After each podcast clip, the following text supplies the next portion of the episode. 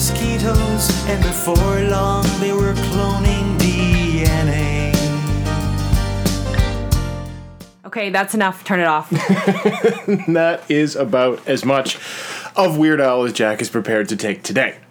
like ever. I think that's your it's like your yearly quota of how much Weird Al you I can just stand. can't stand it. But I mean, keeping with the theme, um, you did go and see Weird Al in concert. It's true. Yeah, Recently. I I went last Monday. Yeah. Yeah, saw him at Budweiser Sounds stage, right. which was pretty cool with my sixteen dollar beer. Felt pretty great about myself doing that. Ugh. Anyway, welcome to episode three, everyone. Episode three. Yes, we're we're very slowly creating a uh, an oeuvre. A brand. A brand. this is brand creation right here. Brand 101. We're brilliant. Yeah. so we should just come in and say every episode, no stinger. We're just great. See you Listen next to us. We Yeah. are that good. Listen, damn it. Even though you're listening right now Yeah. and we're berating you for such. And hopefully you're repeat listeners. and if you are, you know how this works. Yeah. If you're not and you're new to it, Bob, why don't you tell us The How it uh, works. yeah, how this the whole point of this, I guess we might we should, probably should have explained this last episode. The reason that Jack and I are doing this show is over the year we came out of the exact same media environment as kids, but over the years we fractured in a pretty huge way as to how we look at uh, especially film, but music, books, etc. So the whole point of doing 14 months apart is to figure out just how the hell that happened. So this episode i keep wanting to say this week's episode No, this is episode. is a pretty great microcosm for how we did that Should we say it's like a nature versus nurture theme? Because that's just really fitting. well we you just said it Yeah, I did. so now now we're absolutely stuck No, we got nothing. that, we got nothing. piece of wisdom but this week what we're doing is this is a little more of a uh, straight up jack versus bob kind of a situation because uh, we both love one of these films and we both have two very different reactions to the second film. This week we are looking at the utter masterpiece that is Steven Spielberg's Jurassic Park from 1993, and then we're going to be looking at a movie that Careful. has Be neutral. dinosaurs in it called Jurassic World, Colin Trevorrow's film from 2015. That was very restrained. You like that? yeah. I thought it was good. Sorry, I puked a little bit in my mouth Oh, by calling come it a film. On. So, but this week is a little different because we have special. uh, we have a guest A special guest, a very special in the room. Yes, I am very special. There he goes, right off the hop, right Yeah. out the door. Yep, Yeah. that's me. He's wearing a helmet and he's carefully restrained right now. He is that special. So, Yeah. Logan, why don't you introduce yourself, Logan? Well, I am Logan Sword, son of Jacqueline Barrow and uh, nephew of Bob. I don't have a fucking last name, nothing. just Bob. Just Bob. yeah. Yeah, just straight So, up Bob. and don't panic if you hear me swearing around a 12 year old. It's not the first time he's heard it. No. So, No. no cause for concern there. We're- Serious. I'm a good parent. Yeah, he's like, let my brother do stuff. So part of the reason we're bringing Logan on as a guest on this show, um, other than the fact that he's been dying to be on one of Bob's shows since he started podcasting, Yep. um, is that this was a film that we experienced around his age. We were about 10, 11, Yep, around that, around Um, that number. 93. So to us, it was a life changing film. Mm. Um, and I we thought that it would be interesting to bring in a fresh, new generation perspective on the whole experience. A fresh, a fresh set of eyeballs. Eyeballs that are young and don't need as many glasses as me and Jack have between us. Maybe so very important. Well, I like Well, I think your opinion is important, especially uh, when it comes to this type of media. So let's see how it goes. Yeah. Okay. Okay. And it, and it's exciting because we said before, no one's podcasting anymore, Logan. So you're you're part of a, a very bold new frontier. Yeah, it's very new. You could go and tell your friends that you're doing something that nobody has ever done before. oh, I've already raved to like all my friends. So You've already been bragging about this. Yeah, Like, He's been on the show and he's Yeah. already talking about how great he is. you guys have no fucking. I'm huge in Japan already. Like You better I've- live up to it. Whew, it's gonna be big. He's got a three picture deal. Oh, yeah. So we're gonna start with Jurassic Park. Yes. The the original Jurassic Park. Now, I think to properly understand the impact of Jurassic Park, you really have to look at the time frame that it came out in. Because 1993 was it's almost cheap to say, "Oh, it's a different world than it is today." Well, of course, No, but it was a different world. every it couldn't have been any more different than right now. the The concept of the blockbuster, it still meant something back then. the The event film, Jack, we didn't have event films. We have them once a month now. Back oh then, yeah. Back then, it was you know you got the trailer with that guy's really deep voice. Well, in Trailer another world. Yeah. in 1993, it was massive. It was massive. So because it was so massive. Um, and because our parents were so protective, um, it wasn't we should start with. yeah, this. we need to start with the story Yeah. that brought us to Jurassic Park because it was such an intense film, and our parents knew that raising us, we were very intense children Yeah. and often prone to dramatics. and mom and dad had also seen it. Our parents had gone like everyone else's parents uh, and everyone else in the world. There's a reason this was the highest grossing film of all time until until uh, Titanic, came out. So our parents had gone to see this movie, and while watching it, uh, uh, some of the raptor stuff towards the end. There was a rather large gentleman, uh, not like fat large, just like a big brick house Beefy, guy. like the rock large. Yeah, sitting in a couple rows in front of them, and there was a scene where uh, a raptor leapt out, one of the dozens of brilliant scares. And the man was so terrified, he stood up but didn't let go of the arms of his chairs and ripped the arms off of the theater seats at Lansdowne Cinemas in Peterborough. And then looked around and set them Gently back put down. them back. Yep. But, but that was the reaction to this film, I think, if you Yeah. could sum it up in some kind of analogy. So when mom and dad came home, I remember cousin Becky had babysat us that night. Okay. And she had spilled the beans that they were going to see Jurassic Park, and we were pissed. So we were not going to bed. We did not get left with babysitters very often. And for being such well behaved children, we weren't very good for our babysitters. We were like A class manipulators. Yeah. So we would refuse to do things, but in a very nice, Very polite way. polite way. I'm not going to do it, but there'll be no yelling or screaming. I'm Yeah. just going to sit here. I hear you, but no. yeah. Um, so we refused to go to bed, and she kind of just gave in. And we were up when mom and dad came home, and we were mad at them. I remember being mad. and they just didn't really care. They're like, No. this movie is way above your pay grade. yeah. you cannot see it. You will be terrified and traumatized for life. Yeah, you're not going to the theater to see this, let alone alone. Cut to a month or so later, Yeah. back when movies would play for more than a week in theaters. Uh, a handful of us, I believe it was me, you, Crystal Lindsay, Charity, Lindsay, may- possibly Sarah, but I can't remember. yeah, maybe Let's just Paul say all three Morgan. Lindsays. Oh, yeah, who, who knows? There was a gaggle of us. Mom and Dad had let us go to the theater on uh, by ourselves, which we could do back then at nine, ten years old because we were trustworthy. Under the caveat that we were going to go see Free Willy. Free Willy, which is a, a pretty decent movie for Yeah, the time. yeah, very Let's not hate on the Wills. yeah, it's uh, it was a cute little film, perfect film for a bunch of kids to go to the theater to see alone. Yeah, But here's the caveat here. When I get told that I can't do something, Jack in a nutshell. it makes me want to do it even more. Oh no, it, she's just gonna go do it. It's like when my mother-in-law told me not to paint the wall in my living room, the what is it, not a display wall, but a, a accent wall? accent wall. And the next day I went out and bought painting supplies and it was done. so She painted a big butt right across that wall, no matter what the hell her But the other thing I didn't like to do was break the rules. Yeah. So we decided amongst all of us, with Charity in the lead, yeah, yes, threw her under the bus. Yeah. um, that we were not going to see Free Willy.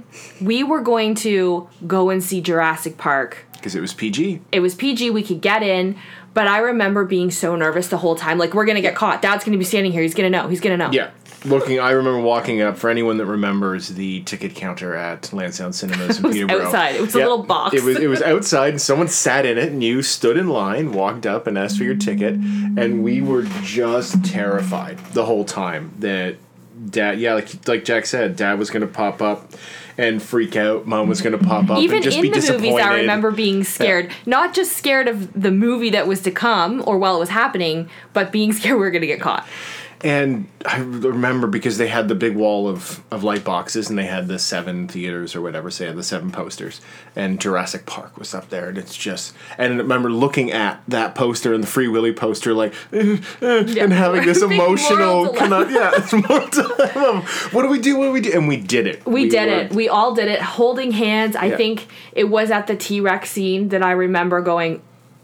I know why we weren't supposed to Yeah, see this. We're going to be in trouble. We've made a total, we've made a mistake. made a mistake. Yeah, listen, and we can't back out of it now. Mom's now. not here to explain the animatronics. Like, Yeah. we're, it's not an animatronic at that point. It was a real fucking dinosaur. because there was th- this movie was it went off in the culture in like there's people that I remember when uh, Endgame came out and people were Marvel's uh, Infinity and Avengers Endgame and people were bitching why is everybody so obsessed what's everybody's problem every now and then a movie can just explode in the culture Yeah. and it sends out shockwaves everybody knew that Jurassic Park was out everybody saw it and everyone knew that something had changed in Something had cinema changed in cinema for sure. it was a a very traditional adventure story. Nothing super spectacular about the storytelling, other than the fact that it was done immaculately. Yep. But the change was in the effects, in the scale of imagination that they can show. Because prior to this, and prior to our little fried brains sitting in the third row, I Oh think, yeah, we of were the super theater, close. You know, Logan, when everything is like right in your face and you can't focus. No, Yeah, I it was remember watching Jumanji like that. and. Yeah. It was insane. So before this, CG had been doled out in little doses. Uh, the first use of CG, if I'm not mistaken, was a wireframe rendering in what the original Michael Crichton, haha, Westworld. And then we had there was a CG scene in the Wrath of Khan uh, when they set the Genesis device off. Jack's looking at me like, "Move the fuck on about the Star Trek." Um, and then we had the stained glass window fight in Young Sherlock Holmes. Then James Cameron got on board, and we had the pseudopod, the water tentacle in the abyss. Right. And then we had the T one thousand in Terminator Two. Which was also a really good use of the technology, but I don't think any of it comes close to touching No. what we saw No. on that screen. But that's the fun part is each of these movies had been taking quantum leaps in terms of not just the quality of the animation, but the daringness the filmmakers had to to employ it. Do you know what that's called in a scientific term? I do not. Punctuated equilibrium. Okay. Punctuated equilibrium. we use it to refer to um, human evolution. Okay. Like nothing, nothing, bam, nothing, nothing, bam. Yeah. Okay, that's that's a perfect way to describe it because that's what it was like. And we're sitting in this theater and this film that's both strangely intimate and strangely huge is going on and I will and I'm sure Jack feels the same way and I know a generation of people feel this way. I will never forget and I still get goosebumps every time that music oh. swells and the camera pulls up and reveals the brontosaurus or the brachiosaurus. That's my first note. The music and the sound effects bring it's like a nostalgia bomb. That's what I wrote because when he the the brachiosaurus rears up with that and music. you see he turns her head in the car. Yeah. I got and- goosebumps. Yeah, I got goo- just talking about it. If if you ask me what is my favorite scene in that film, it's still that. yeah. Nothing compares to that moment because you don't see the raptor at the start other than a quick couple of shots of its head when it's eating the guard because they spared no expense except on automatic gate doors um, and, And, locks. and tasy sticks, I think that was one of Logan's notes. Why are they poking note. the raptor with tasy sticks? No, it's putting the pissed off raptor in and poking it with tasty sticks. yeah, Like, as he's already eating dinner. so Like, he's not- I mean, they're they're a little bit of a flaw, Yeah. but it's the whole ambiance that's created with the movie, with the music, the sound effects that we've never heard before. We we don't know what a dinosaur actually sounds like, Yeah. and this is the first realistic attempt at recreating that type of sound. Exactly, and and recreating dinosaurs in a completely photoreal, realistic way. Right down, everything Spielberg does in this film is meticulous master strokes because he's a master craftsman. He was then, he is now. Yeah. he makes it look effortless, and it's all little tiny things that he does that roots the film in a tangible, physical reality. Well, the dinosaurs aren't anthropomorphic, so they're not making. They don't talk in human voices. They're not funny and cuddly. They're realistic. They're not stop motion, so also, so even the best stop motion, you still get a bit of a, a jittery blur uh, to the movements. Uh, so this was shocking. Also because we're almost at the half an hour to 40 minute mark before we even see the Brachiosaur. Yeah. It's you've spent all this time living with these characters, getting small bites of their life, but everything is specific. There's not a wasted line, a wasted scene with any of them, and they're scientists. It's like the I like to call it the Independence Day effect because Mm-hmm. when we showed Logan Independence Day a couple years ago, he was bored to tears for the first hour before anything happens and that's a generational thing as well where action doesn't happen you develop the story you develop the characters Mm-hmm. but with Jurassic Park I think if I'm not wrong you bought into it from the very beginning and you weren't bored with Oh, the lack of action Yeah, I. well, you have that love action scene off the hop. Yeah, of him getting eaten. Yeah. so you know something's going down Yeah. Yeah. And then we go from that to information. It is an almost half an hour of solid exposition, but it's all delivered through character. And we know by the time we get to the island and by the time we see the dinosaur, we know everything we need to know about everybody. And you don't notice that you've been you've had all this information given to you and that's it, that's writing that's so rare and exceptional. Well, you fundamentally care about the characters, which I think is lacking um, from the other two that followed this. Is that there was no character development. I think the filmmakers were just trying to cash in on the cash cow that came before it. We won't get into that yet, but Not yet. one of my biggest takeaways from this film, other than the whole experience, was the science. Yes, as as I said, I love that they're scientists. I think that adds another. It's such a brilliant. Now it's in the books, but it's such a brilliant turn because we trust scientists. These are scientists that are being convinced that there's real dinosaurs. And they're not being portrayed as that stereotypical dorky scientist. They're Yeah. doing something badass. yeah, They're not nerds sitting in an office somewhere. They're actually getting shit done. yeah, and they look cool. Uh, Laura, sorry, the, I had such a crush on Laura Dern, and I still do. Those little khaki pants shorts she wore in that movie were just I ridiculous. have, had always been an Ian Malcolm fan, but I tell you, watching it this time, Sam Neill. Yeah, well, it also doesn't help that Jeff Goldblum, well, hilarious in the film, and at one of his most Jeff Goldblumiest performances, is his character's a little out of touch with the time. Well, this is pre Me Too, but let me tell you, if Ian Malcolm had been around post Me Too, yeah, yeah. If that character was in a movie now, he's very touchy. Like he Oh, very he oh, yeah. invaded Ellie's space. spends the whole movie trying to scam on her. Yeah. and it's. But I do love when he pinches John Hammond's knees. Yeah, I that wish is you wouldn't one. do that. It's all those little those little things about all Mm. the characters that um, really bring it together. Yeah. It's I remember sitting in in film school first day and the teacher asked us in our very first class it's like what was the film that made you want to be a filmmaker and they went around the room and of course I'm like Dawn of the Dead and you get a couple of randoms but I think at least four kids as I recall it in our class out of 20 all said Jurassic Park That doesn't surprise me. no, they. It, I think it's it's it was our generation's Star Wars. We Absolutely. saw something that we had never seen before, and we wholeheartedly believed it because we believed in the characters. And I'm going to stress characters. Even the dinosaurs are this half. characterized. Yep. Even the raptor, the T the T Rex becomes the hero of the whole darn thing. And when we talk about you talk about wanting to be a filmmaker, I wanted to be in film, didn't necessarily want to make films, but Yeah. what this movie changed my direction in life and it builds on it as we get into some other movies we're going to talk about later in the fall um, was my absolute obsession with prehistory Yes. I didn't look at it in terms of oh I want to be a filmmaker. I w- looked at it in terms of I want to be a scientist. and That's Jackie the bookworm. no word of a lie, Full full bore right our there. uh, our fifth grade grade tre- excuse Slow me. down. Hell, I'm so excited. I can't. Take two. Our if we're all over the place on this episode, guys, we apologize. But Jurassic Park still, all these years later, twenty plus years, we're just so fucking wound on Jurassic Park right now. Um, our fifth grade teacher. I don't know if you had Miss Glacky, did you? Oh, you did. Damn right I Miss sorry. We had we had different grade four teachers.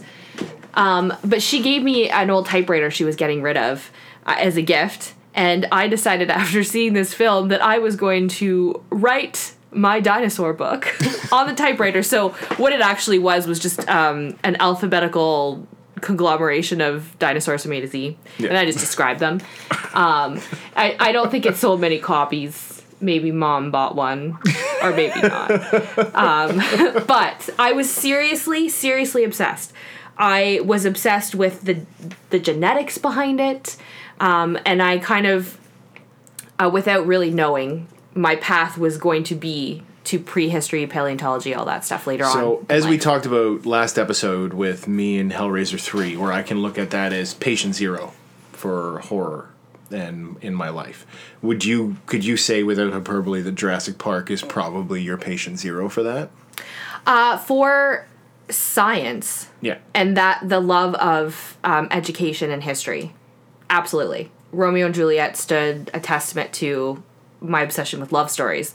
But if you were to talk about how I was going to model my life, patient zero would be Jurassic Park for sure. And you also, as a very precocious nine year old, decided that not only were you going to watch Jurassic Park, Jack was going to start reading it.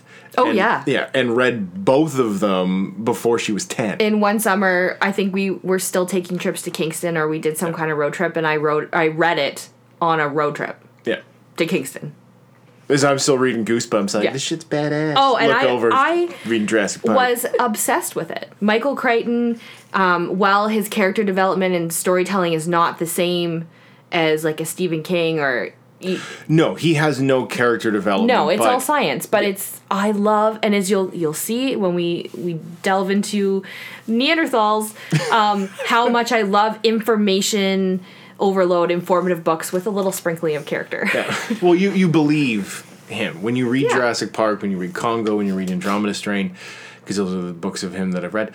Uh, you believe what he's saying in the same way that you believe that these characters are in a park full of dinosaurs, and you can strip away the dinosaur craziness. And the fun thing to remember about all the craziness, there's only something like 11 minutes less than of actual CG in the film. I think it's actually Oh, closer to seven or eight. Huge amount of animatronics work. But you strip all that away, and you still have at its central core character arcs going on. Most notably is Dr. Grant.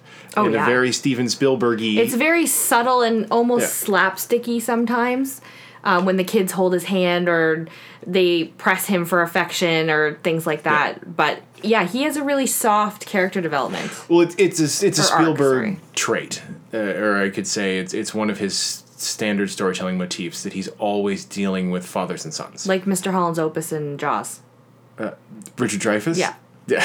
That's a soft character arc. yeah. It's uh, he's always dealing with fathers and sons and stuff. So you you have this kind of going on in the background, and if you want it, it gives you that a nice good feeling at the end when they're cuddled up to him and you know Ellie's you can hear her ovaries banging together and so I'm gonna marry a banker that's what I'm gonna do One of um, the great things about characters that Spielberg does, and I guess Michael Crichton is to blame for this.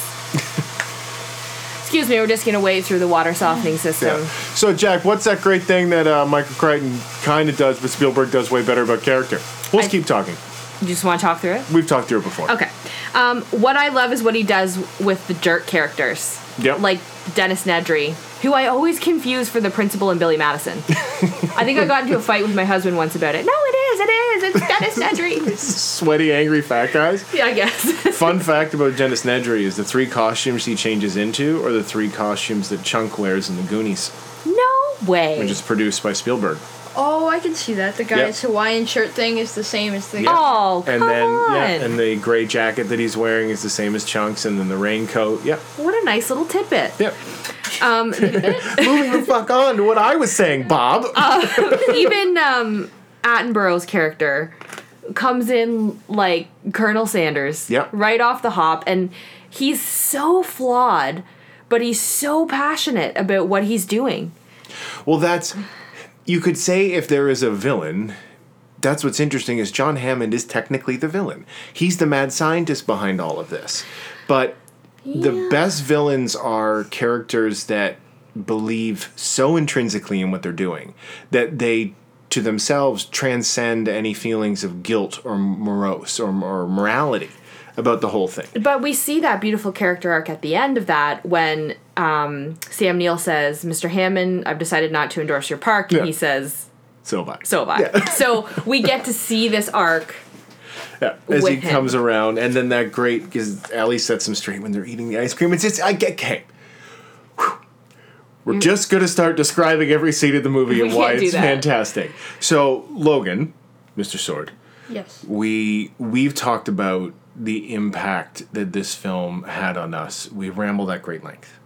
Now, obviously, your reaction would be different. You didn't see it in theaters. You saw it many years, many many years after it was released Yes. what how did it feel for you when you saw it the first time Well, I was pretty uh, mesmerized with it. It's nothing that I had seen before, considering I was two years old at the time. Yeah, how like how much of a slap in the face is that? Dad, mom and dad wouldn't let us watch it at nine and ten, but here they sit down, my firstborn son at two.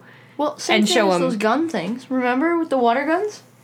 oh yes as children dad was very anti-gun wouldn't let us have obviously not real guns but No water guns. wouldn't let us have if we wanted a water gun we had to buy it ourselves and every time and that was the rule so every time i did i got my ass chewed he's like what are you doing I'm like that was the rule dad But then he goes and he doesn't just give my children guns. He hand makes yeah uh, period piece rifles. Yeah, which not become real even guns. more dangerous weapons than water guns. But anyway, your experience with watching the film. What did you think? I'm sure you don't remember exactly watching it the first time, but how has it resonated with you?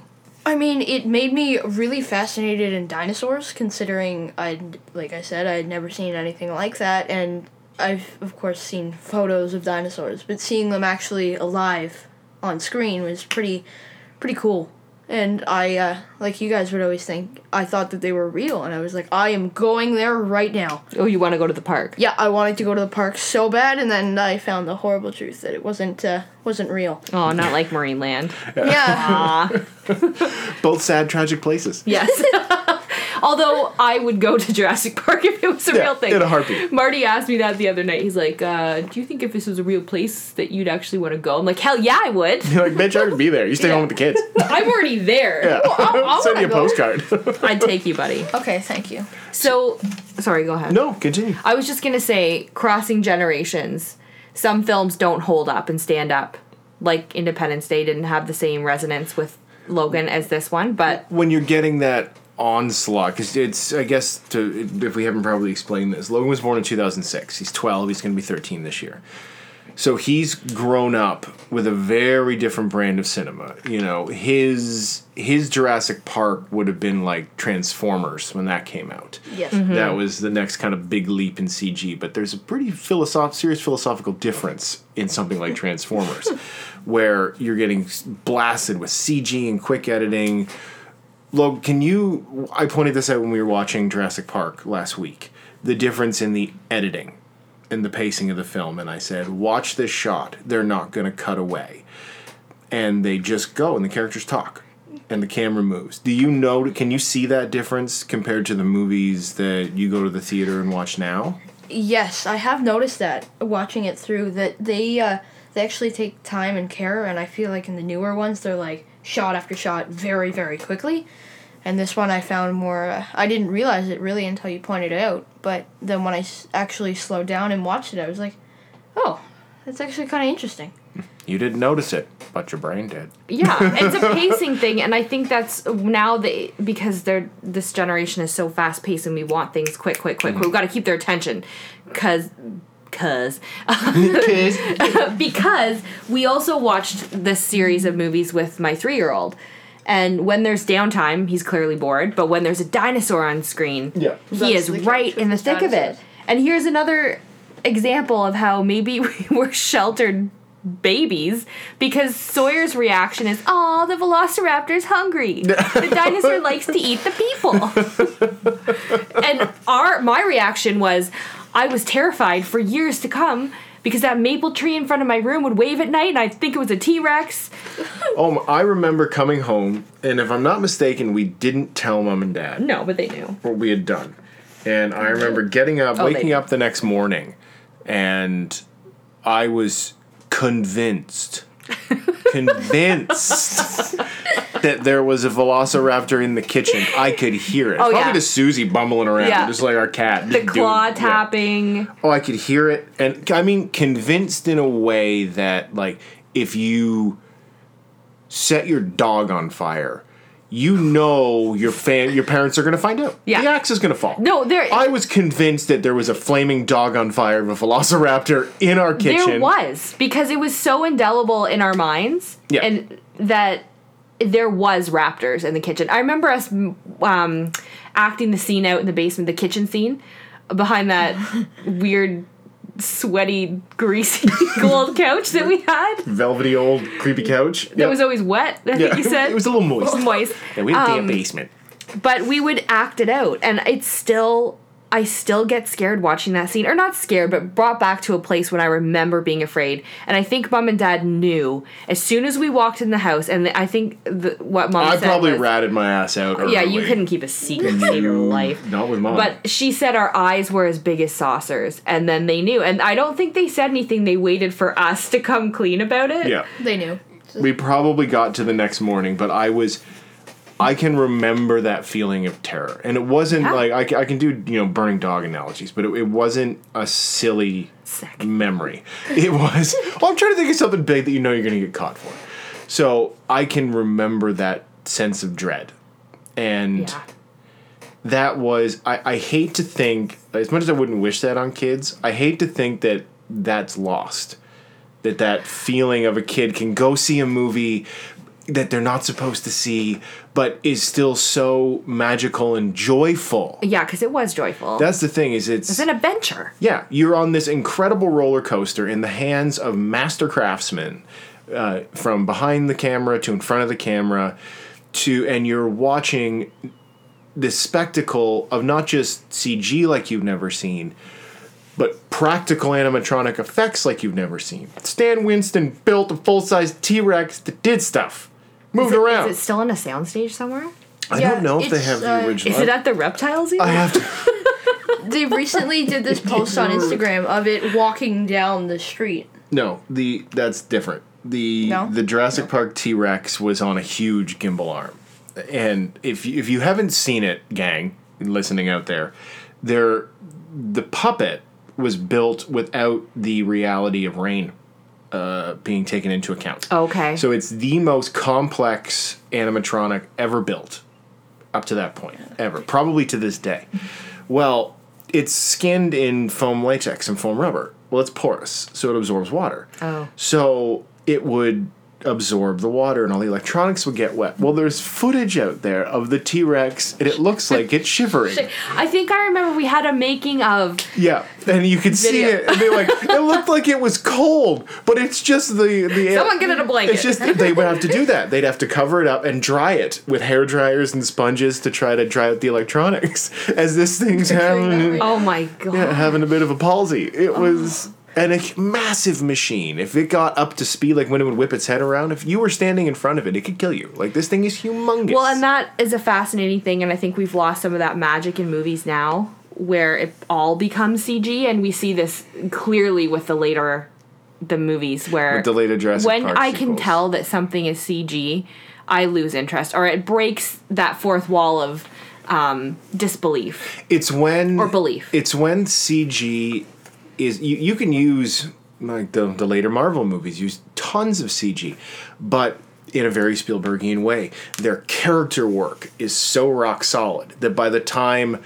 Spider Man is CG swinging around, or Iron Man's in the suit, or Guardians of the Galaxy are whipping through space, you know they're on green screens. You know it's CG, but you're caught up in that joyous adventure that something like Jurassic Park did. Well, and there was never a moment where I was drawn out of reality. Even watching it now, I've we've watched it countless times. I also think because they keep talking about with each uh, successive Jurassic Park sequel, oh, the dinosaurs are so much more real. I think No. part of the reason why they look bad to us is they don't look like the dinosaurs from the first one. No, they don't at all. Which so I'm like, well, that's what they look like. Why did you change it? yeah. You know, like I get it. The the CG puppets are so much more advanced than they were then. Than they were then. But you lose some of that that wonder and also the fact that they didn't dwell on it. They didn't waste time. Spielberg didn't abuse the power of his CG. No, he didn't make that the spectacle. He made the story itself the spectacle, Yeah. and the dinosaurs were merely players. and and his limitations brought out because if you can't like can't show the shark in jaws. So what do you do? You don't show it. So what do you do instead? Character work. Yeah, but you have to show the dinosaurs. yeah but you can't show them all the time because of the limits of the technology. So limits breed exceptional problem solving because you have to work away your way you work your way around it. You can't just start that money hose like they can now and just spray industrial light and magic with money. That's the name of the effects house. Until they give you an hour's worth of pure CG dinosaur shots. Well, and I feel that's what happened in the other two that came after this. So we watched the whole franchise up until Yes. the newest release. so before before we get into those, we're in total agreement, Jack, that we both love Jurassic Park. It's Loved it. as near Perfection. as you can get. It's Casting, nearly perfect storytelling, special effects. Logue. Yes, I Impeccable. Love that movie. Yeah. So we're gonna talk quickly about Jurassic Parks two and three. They don't need much time. Yeah, Lost World Jurassic Park. I like that movie. It's messy, but I like it. What did I write? I uh, I personally like. Jack just wrote, I have no memory of seeing this film. No, I do. I just I felt like their characters were lost. I didn't care if Julianne Moore's character lived or died. The only one that I had an affinity for was Ian Malcolm because we knew him from the first one. yes, he, we had you. You bought into caring about him because all the groundwork had been done in the first one, and he wasn't as weaselly and weird. No, I he think was they more toned that. action hero Yeah, which in this one. I don't know. It just it was okay. I was bored through a lot of it. Yeah, it's it's a messy movie. If I'm not mistaken, there was writer strike problems, so they couldn't fix stuff. There was a bit of a rush production. I think Spielberg was it's one of the few sequels that he's done other than Indiana Jones. Okay. because he was just so excited to go back to the world, uh, the lost world as it was, uh, that he, it was he's the one that prodded Crichton to write another book. Well, and how do you live up to that first one? Well, that's the Ken. that's the thing that we're gonna touch again when we get to Jurassic World is what do you do? You know, do you bring them back to the mainland? Do you have people go there and try and catch them? Like how the how the hell do you live up to it? Jurassic uh, Lost World Jurassic Park does have a few really great set pieces. Uh, namely, when the truck's hanging off the cliff and Julianne Moore's on the glass, and Yeah. you're like, "Oh, look, dinosaurs! They're doing stuff still. They still look great." The raptors in the long grass is That's a it- creepy scene. It's ama- It reminds me of snakes, which makes it creepy yeah, as well. it really just does. the tails flicking up is is exceptional. It, it it does start to wallow in some a lot of schlocky nonsense Wah, wah. that That's the first one about. didn't indulge in, and it's that schlocky nonsense is would never go away. The franchise couldn't shake it, leading us into Jurassic Park three. The Which- 50s B movie silliness of the franchise. I, I really like Téa Leoni. I really like William H. Macy. It's weird not to see him as Frank and Shameless. For those of you who are Shameless fans, it's hard for me not to see him as as that. I thought it it picked up a little more chutzpah. Well, it's it's the first movie's roller coaster ride, but just with here, hold my beer. Just fuck it. Yeah. Pure fifties cheese of a movie because it's Joe Johnston who directed it, who did The Rocketeer and Captain America: First Avenger, who obviously has an affinity for that era. If I'm not mistaken, he also did October Sky. So uh, Rocketeer and October Sky were in a similar vein. yeah, he's very dialed into that 50s romp. And that's what Jurassic It was a Park monster 3 movie. is. Yeah. It's pure silliness, right down to when they're in the facility, the research facility, and they see the raptor's head in the tank. and then it turns and looks. So it's been standing there and it understands comedic timing. Comedic Right. timing, It's and it just- understands um, hiding in a way that only a human with Yeah. like complex Hey. cognition. Hey Murray, Murray, I'm gonna stand in the tank and I'm gonna freak I'm gonna freak Téa Leoni out. Do it. Freak T Do Leone it. out. I'm Do it. do it. It'll be funny. it just but you we got the last two big set pieces from the first book they hadn't used with the the aviary Which was a great scene. going down the river. So it's it the movie is a dummy. It's a dummy. But it's a really kind-hearted dummy that just wants to have fun. Yeah. It it does it hug it, it hugs too hard, but not overly long. Yeah, Like yeah, that's that's a good way to put it. What was your opinion, Well, Logan? I the reason I liked the movie better than the second one is I just I found that it was better. I also liked the fact because I was so obsessed with spies and being really awesome and doing all these really cool What, things. you were obsessed with awesome spies, or you were obsessed with being really awesome yourself. yes, both. Both, both. Okay. Um, it was just the fact that it's the kid was so like being able to do The sustain. kid would be so down. I could see Oh, the yeah. appeal to Yeah. um, what Logan is talking about. For those of you that hasn't see, haven't seen it, is a young boy around your age gets trapped on the island after his stepdad dies in an unfortunate parasailing accident. What kind of a freaking storyline is that? It's and so then he dumb. lives in a a worn war torn truck with all the supplies he ever needs Yeah, until his they- family Yeah. comes two months later. They don't even come looking for the kid for Yeah. two months. Well, they have to. There's They have to all this pseudo red tape of because they weren't supposed to be near the island in the first place. If that was one of my kids, I would walk there. Nobody could stop me. Two months? No, no. You can't walk through water. Damn right I could. so, so you yeah, were in trouble. it's there's there's enough stuff to love about or to enjoy with parts two and three that you can still sit down and rock the Yeah, trilogy and they're fun. enjoy it. It's diminishing returns, and Jurassic Park three effectively killed the franchise for some time. no kidding. And that brings us to Ba-ba-da-ba. Jurassic World. Now, as we said off the hop, the whole reason we're doing this episode is because Jack and I now look at film and analyze film very differently. Jack takes a bit of an approach similar to our dad, where it's it's fun. Leave me the fuck alone. Why are you bothering me with this shit, it. Bob? Get out of the room. Go downstairs. So it's very similar when I start bitching about scripts, and Jack's like, "Will you shut your fucking Just mouth?" enjoy it. Yeah. And whereas I I can't look at it with those eyes anymore. It's another thing that I first day of film school when we had the conversation about what do you want to what inspired you. Our teacher said, "You're never going to enjoy a movie again the way you did yesterday."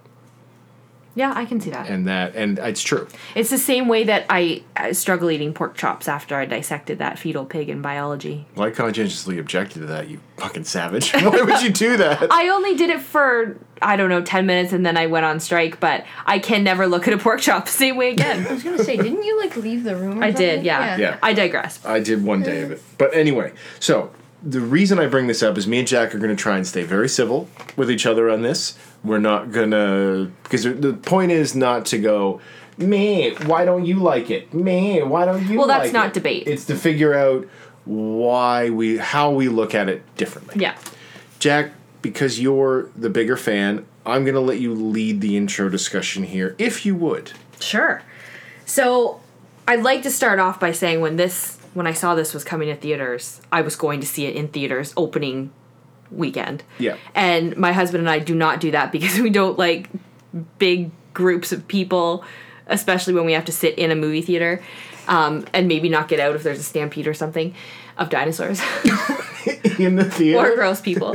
Murray, we're in a movie again. I got a call from my agent. No, so we Raptor usually Raptor don't. Pterodactyl Casting Agency. it's from the Flintstones. Oh my god. Yeah. We usually don't go and see movies in theaters. However, we took Logan to see this opening weekend. Yep. And I was not disappointed. I really liked it. It wasn't the first movie mm-hmm. In any way, but it to me was a summer blockbuster drive-in movie. Yeah. And I I kind of like Chris Pratt. Oh, who doesn't? So this this is the part of the discussion where Jack and I will fully agree on Jurassic World because I like everyone else. I'm like shit, new Jurassic Park. Shit, Star Lord's in it. Let's go. And I went to see it, and I'm sitting there. I'm like, oh, there's a couple of dumb things, but by the end, I was so caught up in it right? because just pulls you namely along. because I knew that the T Rex at the end was the T Rex from the original movie. This wasn't a new T Rex.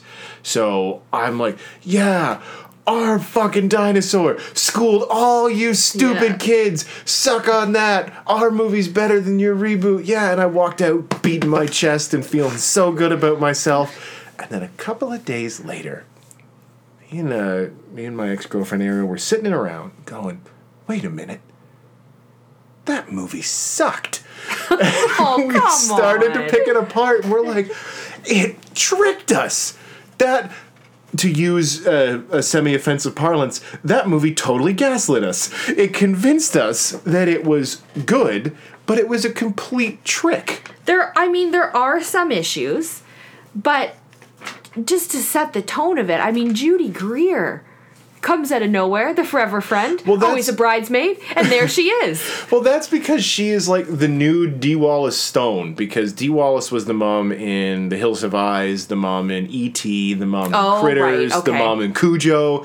She was a mom in everything. Now, D- now Judy Greer's been the mom in this. She was the mom in Ant Man. She was she was the mom ape in Dawn of the Planet of the Yes, Apes. yep. She's in everything, and I still can't reconcile her with Cheryl from Archer, where she's a complete sociopath. Well, and that I think just sets the tone right off that this isn't going I to be wish a she super had stayed. serious movie. Yeah, you know what? I could have seen that would have been good, but that's not the role she's, she's actually been destined acting. to play. Yeah, because she's the only one who's really acting in the film. I don't know. I thought Chris Pratt did a really great. He's super tough. He went from Parks and Rec being a lumpy guy to all of a sudden he's this. Whoa, he's training raptors. This is a thing. And yeah, it's kind of cheesy.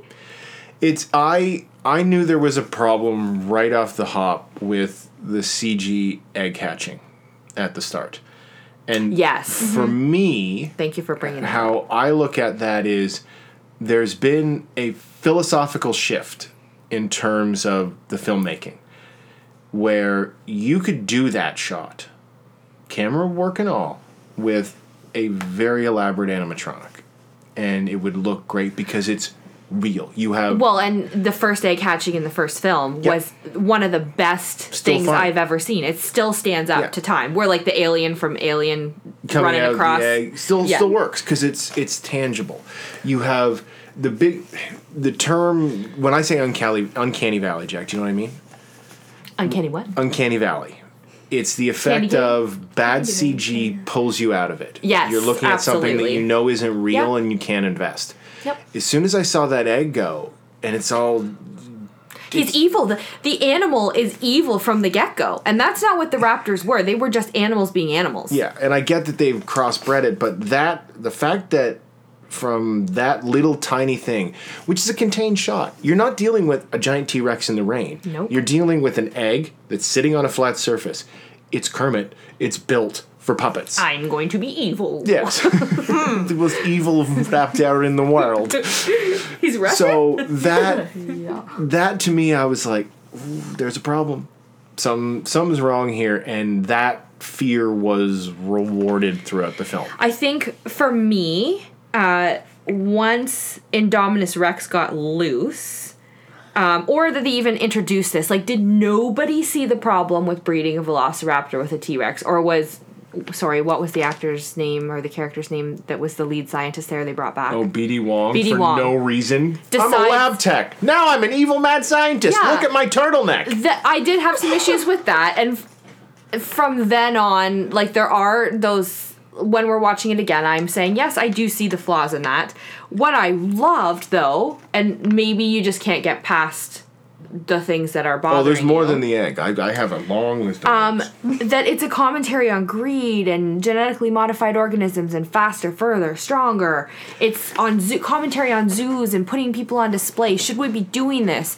Should we be making money off of the entrapment? I sat wrong and now my leg is super numb. Sorry, gang. I guess. Jack's looking at me while I shake my leg. Okay. I've had my leg crossed and now it's very numb. Yeah.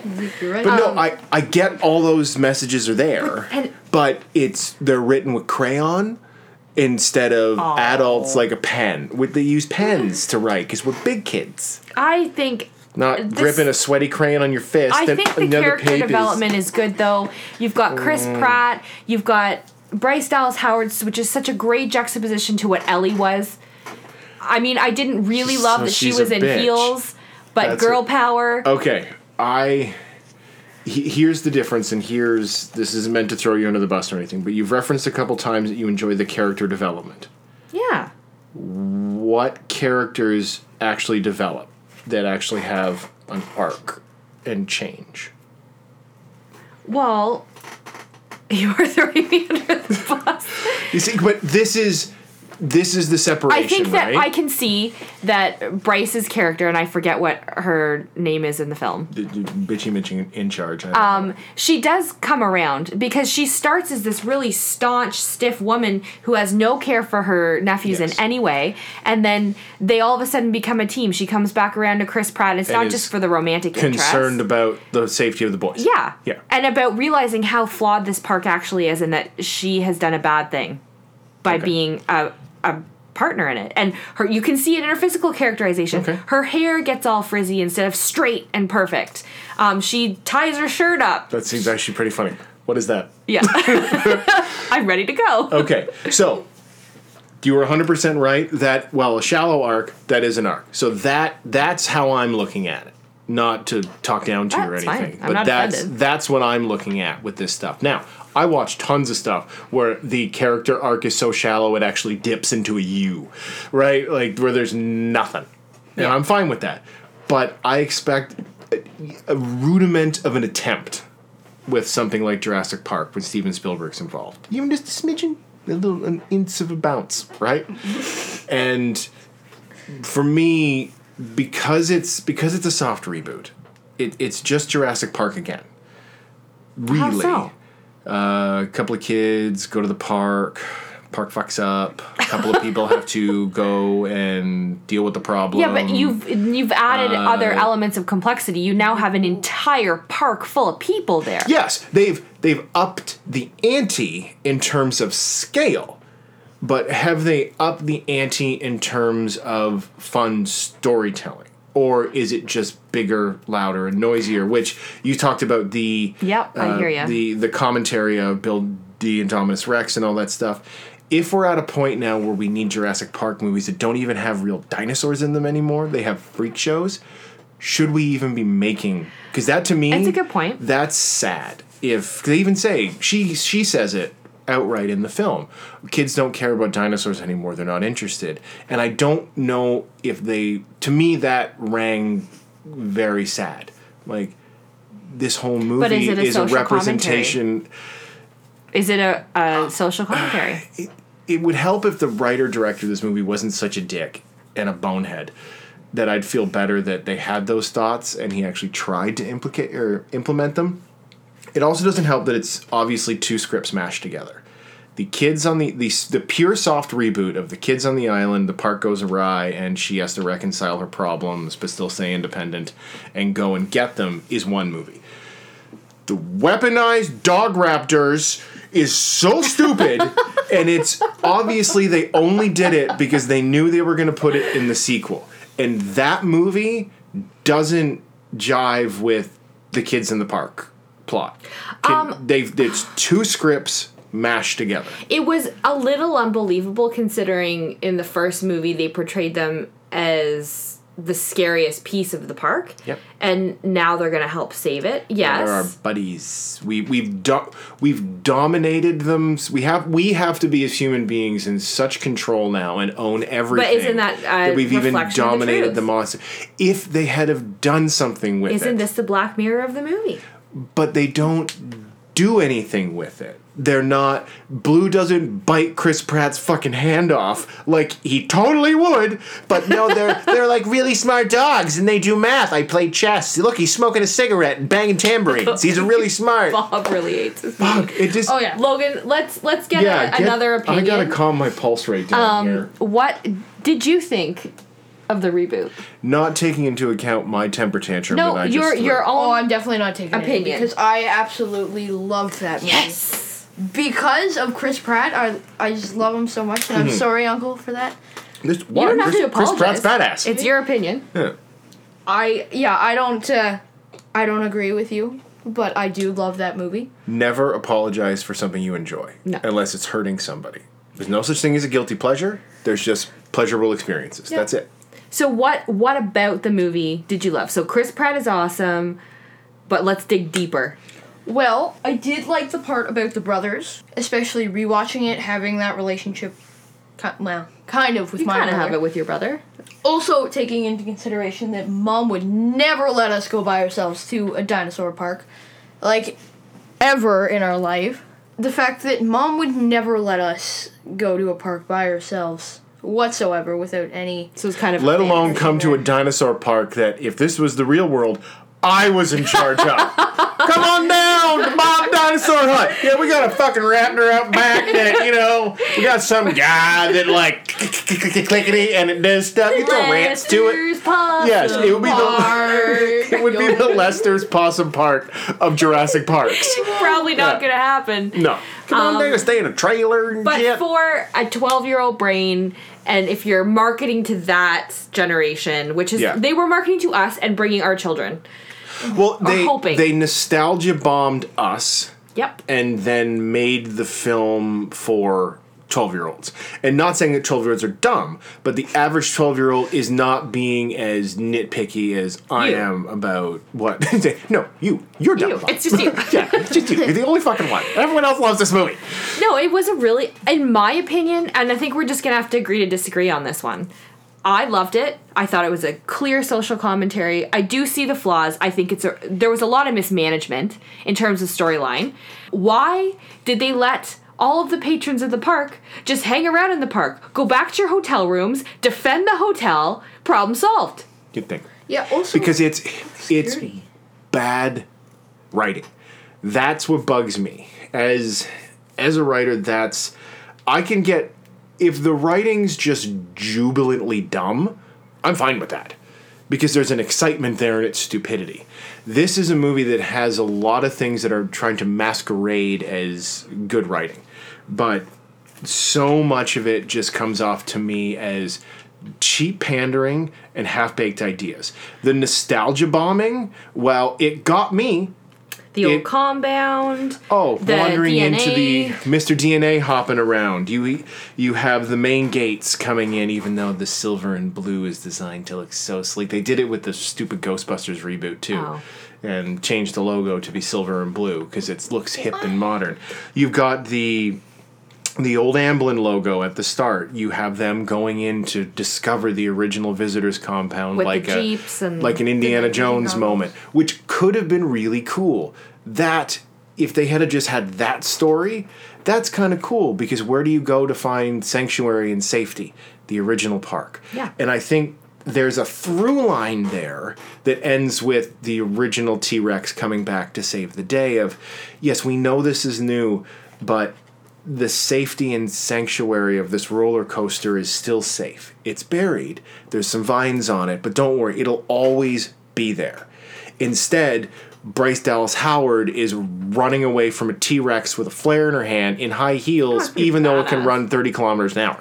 Instead, if you want to do that nostalgically, take the old school Jeep that they found, drive it up. She can still have that shot of her standing up with it, and then pedal the metal. You could have even done the objects in the mirror shot. Because that T Rex outran that Jeep. Almost. And you're telling me she outran it in high heels? True. It's it's stuff like that. yeah, that there I, are some flaws, I but just can't get. I, I can can't get past it. I can totally get by it. You you can get past the fact that they built a giant cage for what I think is close to a hundred pterodactyls, which I think anyone can agree too many pterodactyls, and they didn't make it to even base building standards of a disaster, where the helicopter crashes into it and it explodes. And also, if that place is full of that many pterodactyls, how do you go in and look at them? True. Well, also, why put them in a glass box? Because it's a big bird cage. Yeah, But but why it's not? from the book. Well, yeah. They they talk about an aviary in the book because you can't just let them fly around. They're pterodactyls. yeah, pterodactyls. well, why not do like the chain cage that they did in the first one, where you were all enclosed in the big thing, instead of having. I mean all the glass? third one. Or the third one? Sorry, yeah. Well, that's it's yeah, that's a good point. it's stuff like that, and it's just it's so concerned about trailer moments and but what deep breaths. it it all comes back for me the to what Ian Malcolm said in the first Jurassic Park. You were so excited about the fact that you could, you didn't stop to think if you should. And that's what Jurassic World is to me. Poignant. You have a inexperienced director who ran rampant on set without supervision. And instead of going, okay, we have act, we have all the money in the world, we have blank check. Oh, yeah. and we have access to the best animatronic technology and the best CG technology. Well, you're rebooting one of the biggest, biggest movies Yeah. to come out of the '90s. let's go and use the old style like they did in The Force Awakens, where it's there's CG in that, but there's a lot of practical stuff, but the storytelling rhythms, the visual styles, they don't overdo their CG shots. Instead of using the best tools at hand, it's like, no, we're just gonna shove it in everyone's face and it's gonna be bigger, louder. And then you're packaging it, and then you're selling it, and you're you're slapping it on a it on a lunchbox. lunchbox. And that's that's what Jurassic World is to me. It's it should have been wonderful and I shouldn't have felt so violated by it the next day. But Well, I gotta say, I think you're being a little dramatic, but you're bringing up some good points. I, I won't fault you for the points you're bringing up. I haven't disagreed completely with what you're saying. I, as you know, my approach to film is to enjoy it in the moment, and if I loved it in the moment, then it did something for me and it was a good experience. Watching it again, little bit of it is laughable. However, now is that because you're watching it with me and I'm nitpicking it? Um, no, because there are some things that I, I took note of, like the ridiculous mismanagement, the fact that the Indominus Rex was allowed to happen. Like, that was a little bit silly. A little bit silly. The issues with the evacuation, as if it removed its own implant. Yeah, you remembered where they put it. No, And that got why a little is bit- the implant the size of an old radio transistor? Yeah, that's a little bit ridiculous. Why isn't it just a little tiny chip? Why is the cell service so bad on the island? yeah, it You have the would whole be. island. Build build a network. Or would be. explain why you're having problems. You have to motivate this stuff. But I mean, the techie who is uh, one of the stars in New Girl, I believe, that- put it. It's he they even put an annoyed over the top hipster in the movie. Like, look, I bought a shirt on eBay because I'm a fucking loser. and like, look at me and I'm trying to kiss the girl, but she don't want me. But I'm so perfectly, you know, GQ hipster douche. And But what I saved the day by pushing a button. But what he does say, and this will sum up what we feel about the movies before we move on to the mess that was the next one, is the first park was legit. So That's what m- the life changing impact that was Jurassic Park. The generation of artists that are out in the world now doing stuff Bob's has so been fired up. boiled down and reduced to first park was legit. We got a shirt off eBay. Well, yes. oh Like, oh my god. Okay, we gotta reel it in. We gotta reel it in. It's just it's it is yeah. People, we're gonna agree to disagree on this. Bob has pointed out some very important flaws in the movie, and it caused him to not enjoy the experience. Jackson mom mode right now to I- damage control. happen to love it. I loved the experience. It's gonna make me watch the third one, even though the second one I want to forget happened, and we'll talk about that in a minute. But we are going to agree to disagree, and this is exactly on point. Well, that it's I I'm envious. I am honestly that you can just Well, look I'm at it and go, fucking great. I don't see you got a basement to live in. Yeah, um, I'm envious that of people that can just do that, just sit and watch it. Well, and I feel bad for you that you can't. Well, it's funny to to have that brain shut off. I have to go. Oh, look, shut your brain off, Yeah, Jack. I have to go. Well, that's what you guys do. You go. You're not asking it questions. No. You're just going in and going. Turn the engine to idle for a well, bit. and we watch something we loud do, and fun, we'll and walk away. Rip it too, and I, judging from our experience last night watching Fallen Kingdom, we are a family that talk through movies. Fuck Oh, you do. got so mad at it yesterday. Um, we do. Worst My husband and I ever. put on shows that we watch, um, binge watch sometimes, and we talk through it. We have conversations, we make jokes, we get up, we let the dog out, we get the kids food, we change dirty diapers, not Logan's. Um, Whoa. we put the Not kids recently. to bed. Like we just have had to mold our lives around what our reality is, and so we don't mind it. So we don't necessarily pick it apart in the same way. We have fun with it. Whereas I do that and sit and riff and all that, but I go so far in the other direction to movies that you would consider unwatchable.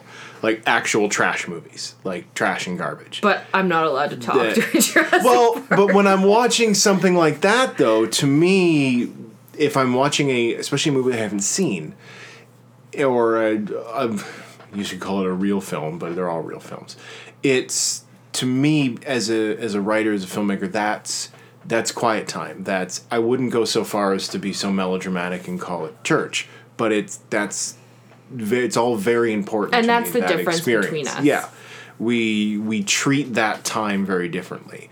If I'm watching something like Miami Connection or Deadly Prey or Plan 9 from Outer Space or something stupid like that, that's the loud, boisterous, get up, get food, get drinks, be silly, mock the movie. But it's in a very different celebratory way, not Mm-hmm. kind of damage control way that you guys are doing it to deal well with Well, we the just have mad all this family like life. crazy life going on around us so Yeah. when we get to watch a movie it's rare we actually sit down and watch one together and actually watch it critically we're putting it on because it's friday night right and Yeah. we're having chips and Well, I've had the luck also of, I feel like you have too, but um, getting from different perspectives of what it's like. I've noticed depends on the movie. I mean, watching Commando with you, we were going at it all day. yeah. um, and then we, but when it comes down to movies that aren't cheesy, it's a lot quieter than if you go upstairs and watch another movie. Or if Logan comes downstairs and watches a movie with me, it tends to be a little not a dour affair, but it can be a Yeah. little bit more serious Serious. I, I don't take it that seriously but that's the difference between our approach and this is the difference between this 14 months apart yeah. Um, and I think that when we've agreed to disagree, but we're gonna we're gonna come for We'll circle. Way agree to dis- to agree. And I didn't take any notes for this last one. no, fuck that. no, it doesn't need notes. Enough words we have are been we do need to talk about uh, Jurassic Park Fallen Kingdom or Jurassic, Jurassic World. World, Fallen, Fallen Kingdom. Kingdom. And it fell. It fell. Oh my hard. god. You know, there's this famous scene in The Simpsons, Logan, you'll probably know this, when Sideshow Bob is surrounded by like 30 rakes. And everywhere he steps, he keeps getting whacked in the face with a rake and yeah, just I is like, just watched that the other day. start whack. That's this. It movie. was really, really bad. When we watched it in theaters the first time, we were like, meh, not as good as the first one. But now watching it again, it. Am I allowed to say it sucked dick? Yes. yeah. It's a big dirty Donkey Kong. It's a disgusting movie. It's fucking terrible. It's it, Logan's loving this. He's like, they're saying the words on the radio. no, it was it was cheesy. Like I did see more of a character arc in uh, Bryce Dallas Howard. She has you you saw that because she's a completely different character.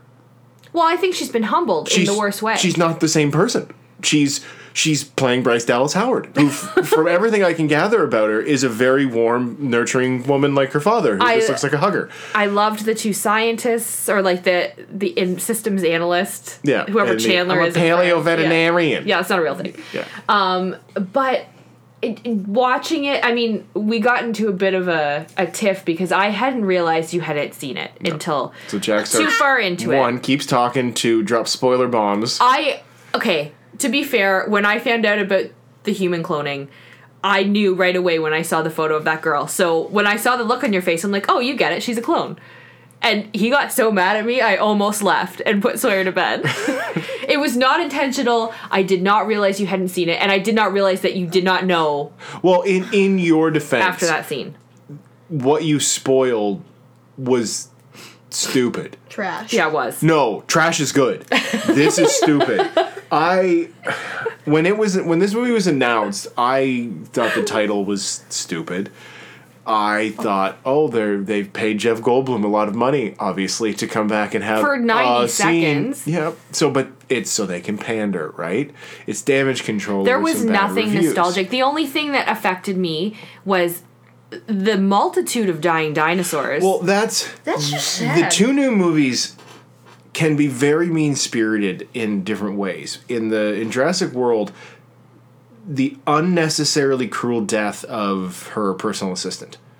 yeah, they served no purpose. It's unnecessarily cruel. It's a bunch of children going, "Oh, wouldn't it be funny if we did this?" with no concern. And this, we, you, it's one. It's just a. It's a bad version of the Lost World.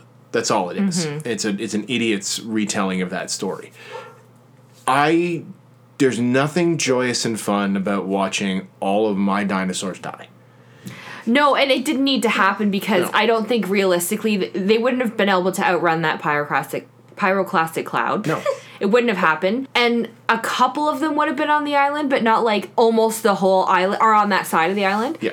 But it was big enough that they would have gone far away from the volcano anyway, I think in if you look at animal behavior Yeah, patterns. I get the argument. Oh, it was the volcanoes in the book. I'm like, no, I don't need to see that horrific, tragic shot of the brontosaurus, Oh, brachiosaurus on the dock, and as the flames consume it, what does it do?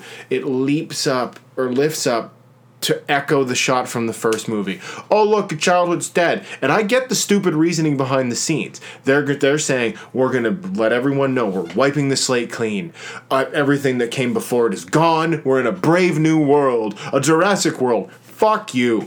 This movie was embarrassing. well, it was, and even to the point where they obviously And that's made brash, and I hate being so direct like that 'cause it makes me sound like a hipster whining on the internet. But this is an the embarrassing even the way that they made um, that guy who is spending the billionaire's money they made him the raptor. There's that one scene Mm. where he's tracking the little girl like they did in the kitchen and she's running away the same way.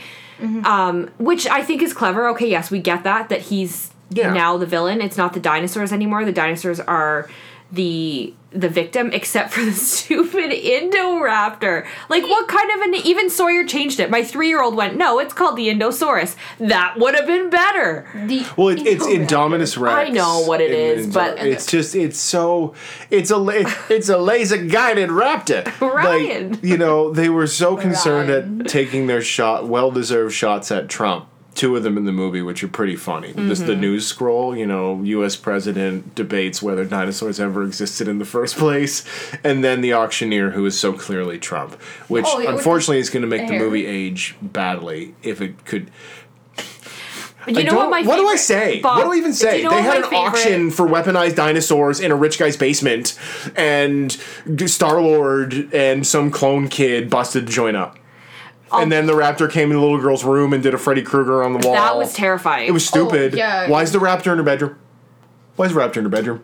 it's not a raptor it's an indoraptor Jurassic Park. Jurassic I'd rather Park. be a raptor. And then Blue keeps coming when called. Well, need you to dance ass market the fuck out of the scene, bro. Like it's just such. The best follow up Oh. to that though and this is where i totally lost it in the movie and i, I think the tension of the room was cut was when um, blue gives that final goodbye to star lord and he says blue come with me and we're like come with you where I believe my reaction was what? yeah, you're like, uh the dinosaur's crying Yeah, the He's dinosaur's crying. It's no tear ducts, but it's crying. Like, what do you even say to this movie? It's it's such a like it makes Jurassic World look like they're just like me Jurassic Park. she It- praised them they into the deserve to be alive too. If now we're and then you cut back to Jeff Goldblum, who apparently has been giving his testimonial for weeks. Yeah. And now we're entering a brave new world, a Jurassic world. No, Jeff. There's like Eleven- 25 dinosaurs loose, and just go and shoot them all. They, they took What's the fucking 11 problem? off the island. 11. even though they showed even more. 14 in the last scene. Yeah. And they just keep seeming to multiply. They're not rabbits. I, I- just just go and get them. Just kill them. if if There's gonna be some if there was a T-Rex loose, they can't breed. So they're all going to die anyway. They can't make more. well, they couldn't live in our oxygenated atmosphere. So. anyway, we're not even going to get to that. Okay. But scientific part. they would if if, if a dinosaur, a T-Rex was loose say in Manhattan. Yes, it would cause some Chaos and delay. some yeah, some some kerfuffle. But within 20 minutes, it would be fucking dead. Because they'd shoot it in the face until it was dead from being shot in the face. Oh, look, the raptor's rearing up over some town in wherever. Because he ran from the Arizona. mountains to the desert in one cut. Are you kidding me? Like, if I thought the first movie treated me like an idiot, this movie is just like, should we call its mom? Are like- you okay? Like, should it be out with us right now? Because I don't think he's okay. Like Yeah. that's I felt embarrassed and worried about the film. I was really worried. Um, so what what is our final takeaway from this, The Logan? do you want From to our hour and fifteen give your minutes final of remarks? chaotic I think we need, rambling. I do think we need to wrap it up because we've made some really great points. Um, Logan what was your whole takeaway from this entire franchise? What were are your last words that you like to say? Um, the fact that it was pretty interesting seeing on how amazing the first one was to uh, how weird and uh, interesting the uh, the last one was, the Fallen Kingdom. So you can Based see the flaws. You're somewhat on your uncle's side yeah. when you see how far it falls at the end. Oh yeah. Yeah. Also, the one thing that's always gotten me is the fact that the security sucks, and it's never changed from its tasty sticks. Yeah, they still use the same tasers in the that is a consistency. Yes.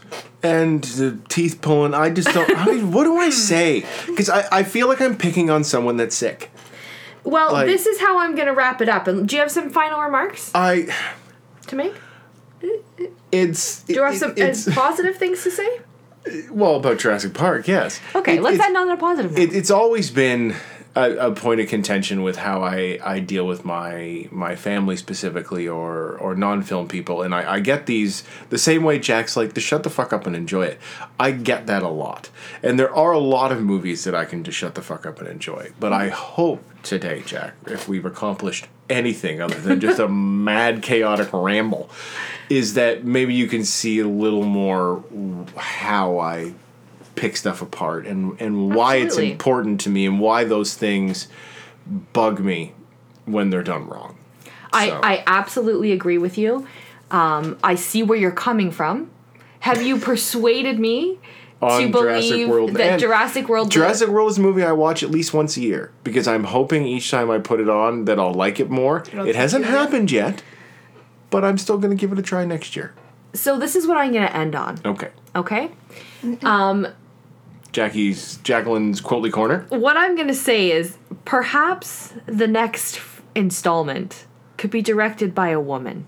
Oh no, they gave it back to Colin Trevorrow, who directed Jurassic World. Well, that's unfortunate because, in the words of Dr. Ian Malcolm and Dr. Ellie Sattler, God creates dinosaurs, God destroys dinosaurs, God creates man, man destroys God, man creates dinosaurs, dinosaurs eat man, woman inherits the earth. Anybody but Colin Trevorrow. Oh, come on, you ruined it. No, I didn't. I think I think there's a multitude of female filmmakers out there that could Yeah. take it over and give it Any a new other perspective. filmmaker. It's a film about men playing God with breeding. So bring in a female perspective Yeah, I and think it would go. be good. Uh, we make people. I think we might have a little bit to add to the equation. Maybe here. we should do this. Maybe we should put in our bid Oh my god! to revamp Jurassic Park. Yeah, because that would happen. Thanks for being supportive, Flo. Come on the show anytime. I know. right? conversation for another time. So um, we're gonna leave it there. Yep. I think we've brought up some interesting points. We've shared our perspectives really effectively. We had a really great guest spot on this week. I am so, pretty and if you like the level of anger and vitriol I showed this episode, Oh God. tune in next episode to hear it from Jack because she is so stoked for episode four, where we're going to be talking about another book and a movie, but this time the same book and movie. We are going to be looking at what I consider to be masterpiece of, of uh, fiction, nonfiction. Hunter Thompson's Fear and Loathing in Las Vegas, Yes, Savage. Journey to the Heart of the American Dream, and looking at Terry Gilliam's wonderful, if unbalanced adaptation, Fear and Loathing in Las Vegas. It's gonna be a good one. So the that book is in, hugely important to me. So Jack's gonna come along for a uh, for a maddening journey into the world of Gonzo journalism, and it's gonna be something. well, I can't wait to hear that So one. remember, Yeah, it's going to be a lot of fun. So uh, thanks again, guys. Remember, check us out on Facebook. Uh, you can email us at 14 months apart podcast at gmail.com if you want to chat there. If you have any suggestions, feel free to uh, yeah give us some feedback. Reach out to us on social media. Uh, like, subscribe, share. Uh, we appreciate uh, everyone that's listened so far. And remember, a lot can change in 14 months.